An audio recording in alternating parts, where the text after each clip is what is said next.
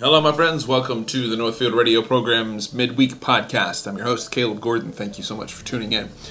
Man, I'm still holding fast to my idea that we're in the process of being repositioned. I, I said this earlier this week, and I still believe it. We're in the positions, or we're in, we're being placed into the position of we're being realigned. Everything that we have ever known is being erased. Many will say, well, Caleb, that's needed. We need to erase this stuff and get rid of it. No, guess what? If we forget our history, we're doomed to repeat it. And man, we're in the midst of it right now. We're in the midst of repeating history again and again and again. And guys, it's time for us to understand that we are being realigned by Marxist. Marxist. That's it. Period. Um, they're now telling the owner, the owner of the Washington Redskins, that he is not allowed to come back and play. Uh, his team cannot play in the NFL unless he does a name change, and so we've got this contest of wills. We've got the the federal government telling a private business owner, "Listen, you cannot be, uh, you're not allowed to conduct business if you don't." Change your name because your name's offensive. How, like, really? Like, that's the world in which we live now. The thought police are in full force. Um, two Sioux leaders in South Dakota are saying that the Mount Rushmore monument is a stain on the land and needs to be torn down because it's a symbol of white white supremacy and like we're just overly sensitive and where everybody's offended about everything. And here's the thing even if we tear down the Washington, or I'm sorry, even if we tear down the Mount Rushmore monument, that's not going to be enough until this country is full fledged hammer and sickle communist. The revolutionaries will not will not stop. They will continue. They will push forward until they're completely. It's a complete. They won't stop until this is Russia. Like, not Russia today, but USSR. Like, they won't stop until this place falls completely. And I, will be honest, um, we're not far off from it. Uh, my dad sent me this interesting text yesterday. And it just, I've been pondering it because I just, I don't know, it's just one of those things that's interesting in the world in which we live. Elon Musk, um, he's putting up 42,000 low Earth orbit satellites, which will link the entire globe together with a with cheap and free internet in, in most areas. Um, the system will be progressively implemented starting this fall and will be worldwide with ac- worldwide access by the end of 2021. I, I just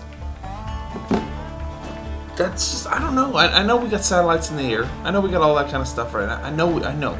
Satellites are nothing new in the world in which we live. I, I get it, and so I'm not like, oh no, there's satellites in the air. But forty-two thousand satellites. What's the purpose of this? Why are we needing to connect in such a way, other than full-fledged surveillance? Like that's. I, I think that's it. I think that's where we are. We're we're we're in the midst of a full-fledged realignment and we're moving quickly. It's no longer a slow train. This is a and we're on a bullet train now for a global government. Period. It, it's coming. And you better be ready. It's going to be one full-fledged world government. And Everyone thinks, you know, oh, Caleb, your eschatology. I know where you lean. You lean towards. Listen, there's enough evidence for this stuff to start coming out that, hey, man, you're.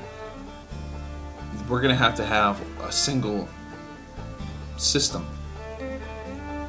Monetarily, religiously, all this stuff is coming about.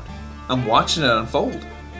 I, I'm not trying to be a fearmonger. I'm just saying, man, I'm looking at the writing on the wall.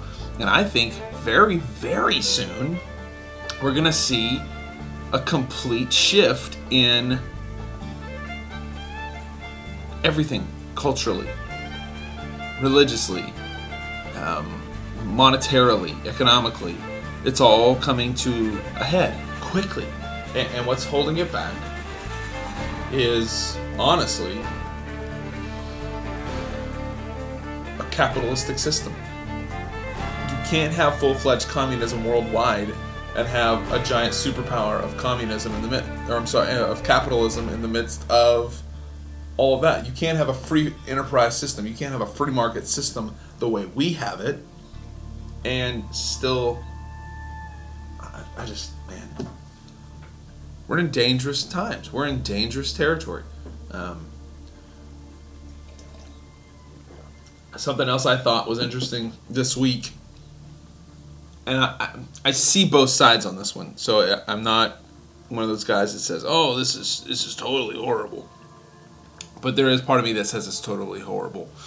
Um, Senator that I I voted for, I had on this program, Senator James Lankford, um, is now stating he wants to replace Columbus Day with Juneteenth because really nobody celebrates Columbus Day because he was a crazy white supremacist and, and he was evil and horrible and and we need to just replace it with Juneteenth because his reasoning we don't want to add another federal holiday because it will cost over six hundred million dollars. So I uh, that the the frugal pars, person in me that says, "Man, I don't want to spend six hundred million dollars."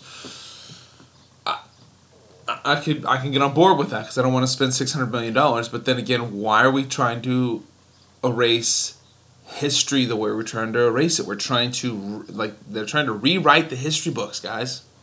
We need to pay attention. We need to pay attention. The world is moving. All right, I'm going to say this. If we continue in the course we're going presently at the speed in which we're doing it, I believe America falls first part of 2021 in terms of uh, it may fall violently, it may fall just economically and just collapse. I don't know. I just think regardless of, of how the elections happen in November, I think that there's going to be serious problems. And here's the, I'll be the first one to come back um, after the November elections elections and come on this show and say, listen, I was wrong. I didn't. I was wrong.